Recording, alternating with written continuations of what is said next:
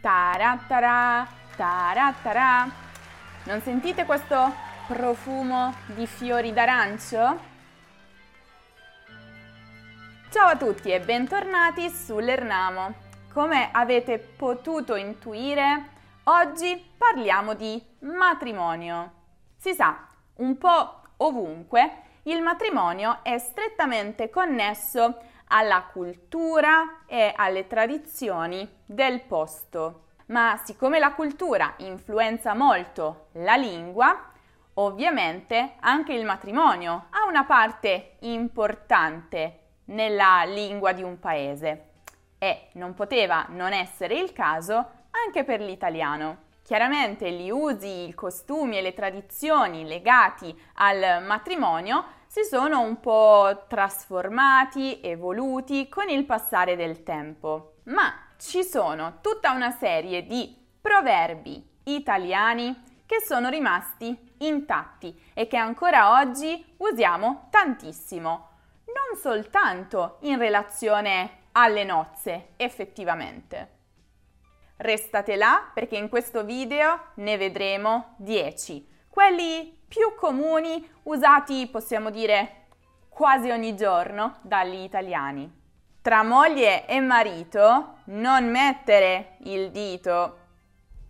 Questo proverbio indica che non è opportuno intromettersi nelle questioni che riguardano i coniugi, la coppia. Quindi, insomma, questa espressione è utilizzata come un invito a non esprimere commenti e giudizi su una questione privata che riguarda la coppia, perché solo il marito e la moglie sono a conoscenza di tutti i dettagli e del contesto. Ho provato a dare un consiglio a entrambi mentre litigavano, ma alla fine ho solo peggiorato la situazione.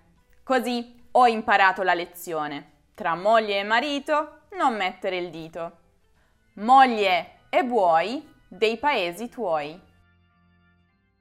Cosa significa questo proverbio? Significa che è meglio sposare una persona del tuo stesso paese o territorio. Vista la presenza della parola buoi nel proverbio, è molto evidente che questo proverbio abbia un'origine contadina e risale all'epoca in cui i buoi avevano una funzione molto importante, quella di sostenere la famiglia, di garantirne il sostentamento economico. Per questo conveniva acquistare quelli locali, di cui si poteva accertare la qualità. Allo stesso modo, per un contadino trovare una moglie del suo stesso paese, inteso come nazione, ma soprattutto davvero come paese, quindi a livello di territorio locale, era anche più conveniente perché c'erano meno rischi, meno sorprese, in quanto quella donna avrebbe condiviso i suoi stessi usi e costumi. Questo detto quindi è usato un po' in senso dispregiativo, perché mette in evidenza la diffidenza nel caso di relazioni con persone provenienti da paesi stranieri. Luca diceva sempre moglie buoi dei paesi tuoi, ma inaspettatamente si è innamorato durante il suo viaggio in Giappone e sta per sposare la sua fidanzata giapponese. Il prossimo proverbio mi piace molto, è molto divertente secondo me. È un po' uno scioglilingua. Né di Venere né di Marte né si sposa né si parte né si dà principio all'arte, anche se quest'ultima parte può anche essere omessa. Come vi dicevo, quasi uno scioglilingua né di Venere né di Marte, né si sposa né si parte, né si dà principio all'arte. E questo cosa significa? Significa che di martedì e di venerdì non ci si dovrebbe sposare, non si dovrebbe partire per un viaggio, non si dovrebbe cominciare nessuna attività, soprattutto se creativa. Secondo questo detto, infatti, il martedì e il venerdì sono i giorni più sbagliati per intraprendere qualsiasi attività. Questo perché in origine il martedì era il giorno di Marte, dio della guerra e quindi era più opportuno non cominciare nulla in questo giorno perché ogni azione si sarebbe potuta trasformare in un fallimento. Cosa molto simile per il venerdì anche, che secondo la tradizione era il giorno in cui sono stati creati gli spiriti maligni. Quindi insomma questa espressione è molto molto scaramantica, superstiziosa e si basa sul concetto della sfortuna, che viene applicato anche al matrimonio. Marco e Sofia si sono sposati di venerdì 17 e ora stanno per divorziare. Non mi stupisce. Già il 17 porta sfortuna, ma poi di venerdì. Lo sanno tutti che né di Venere né di Marte né si sposa né si parte. Dio li fa e poi li accoppia. Questo viene detto di una coppia di persone che sono tanto simili, in accordo e in sintonia, che sembra che la loro unione sia stata pianificata da Dio. Il proverbio ha, come spesso succede, origini antiche e popolari. Generalmente, infatti, due persone che condividono degli aspetti caratteriali o che hanno molte passioni in comune scelgono di passare tutta la loro vita insieme sposandosi, quasi come se Dio li avesse creati apposta per poi metterli insieme. Molto spesso però, soprattutto ultimamente, questo proverbio è usato anche in senso ironico e sarcastico. E non soltanto per due persone che sono in una relazione sentimentale. Infatti si usa molto spesso per una coppia di persone che insieme ne combinano di tutti i colori. Avevo invitato Giulia e Marco al cinema per guardare una commedia così divertente uscita qualche giorno fa. Ma loro sono così noiosi e guardano solo i documentari. Ah, è proprio vero. Dio li fa e poi li accoppia. Matrimonio all'improvviso, o inferno o paradiso. E questo, come potete immaginare, significa che un matrimonio deciso molto velocemente può riuscire o molto bene o molto male. Quindi appunto il proverbio sottolinea che una decisione frettolosa può o portarti in paradiso, quindi essere perfetta, incredibile, fenomenale, o può avere delle conseguenze molto ma molto negative per il futuro del tuo matrimonio. Può portarti all'inferno. Giorgio e Stefania si sono conosciuti, frequentati e sposati nel giro di due mesi, ma adesso non fanno altro che litigare e criticare i propri rispettivi difetti. Eh, è proprio vero quello che si dice. Matrimonio all'improvviso, o inferno o paradiso. Sposa bagnata, sposa fortunata. Ebbene sì, secondo questo proverbio, se piove il giorno del matrimonio, la sposa sarà fortunata. Ciò significa che il matrimonio sarà un successo. Ovviamente non è così piacevole sposarsi in una giornata piovosa, soprattutto per la sposa e il suo vestito. Ma il proverbio, che ha origini contadine, è molto chiaro. La pioggia nel giorno del proprio matrimonio è un segno di prosperità e fortuna futura, quasi per compensare la sfortuna avuta il giorno delle proprie nozze con la pioggia. Piove a dirotto. Mi dispiace per Rosa e Matteo che oggi si sposano, ma si sa che sposa bagnata, sposa fortunata. Sono sicura che il loro matrimonio sarà un successo, pieno di gioia e soddisfazioni Non si può avere la botte piena e la moglie ubriaca. Non si può pretendere di avere tutto nella vita. Bisogna fare dei compromessi. Appunto questo proverbio fa riferimento a una persona che vuole proprio tutto nella vita, anche cose che per loro stessa natura si escludono a vicenda, come la botte piena e la moglie ubriaca. Insomma, se si vuole la moglie ubriaca, chiaramente lei deve bere il vino e di conseguenza la botte non sarà piena.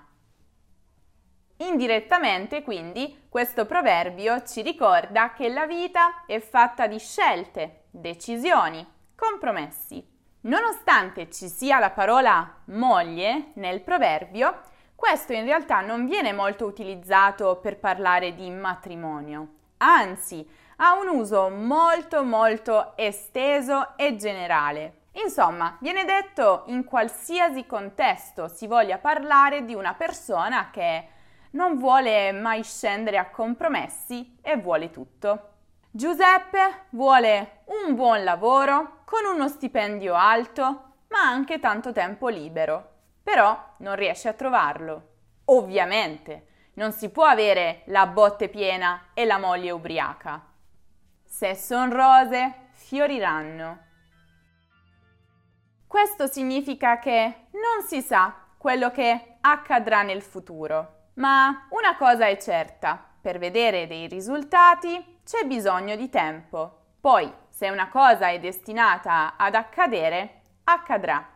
Secondo questo detto, che è sicuramente tra i più conosciuti e usati in questa lista, solo il tempo permette di stabilire se una questione importante, come per esempio il matrimonio, sarà un successo oppure no. Quindi, come accennavo prima, è molto connessa all'idea di fato e destino. L'idea è, se una cosa è destinata a riuscire, riuscirà.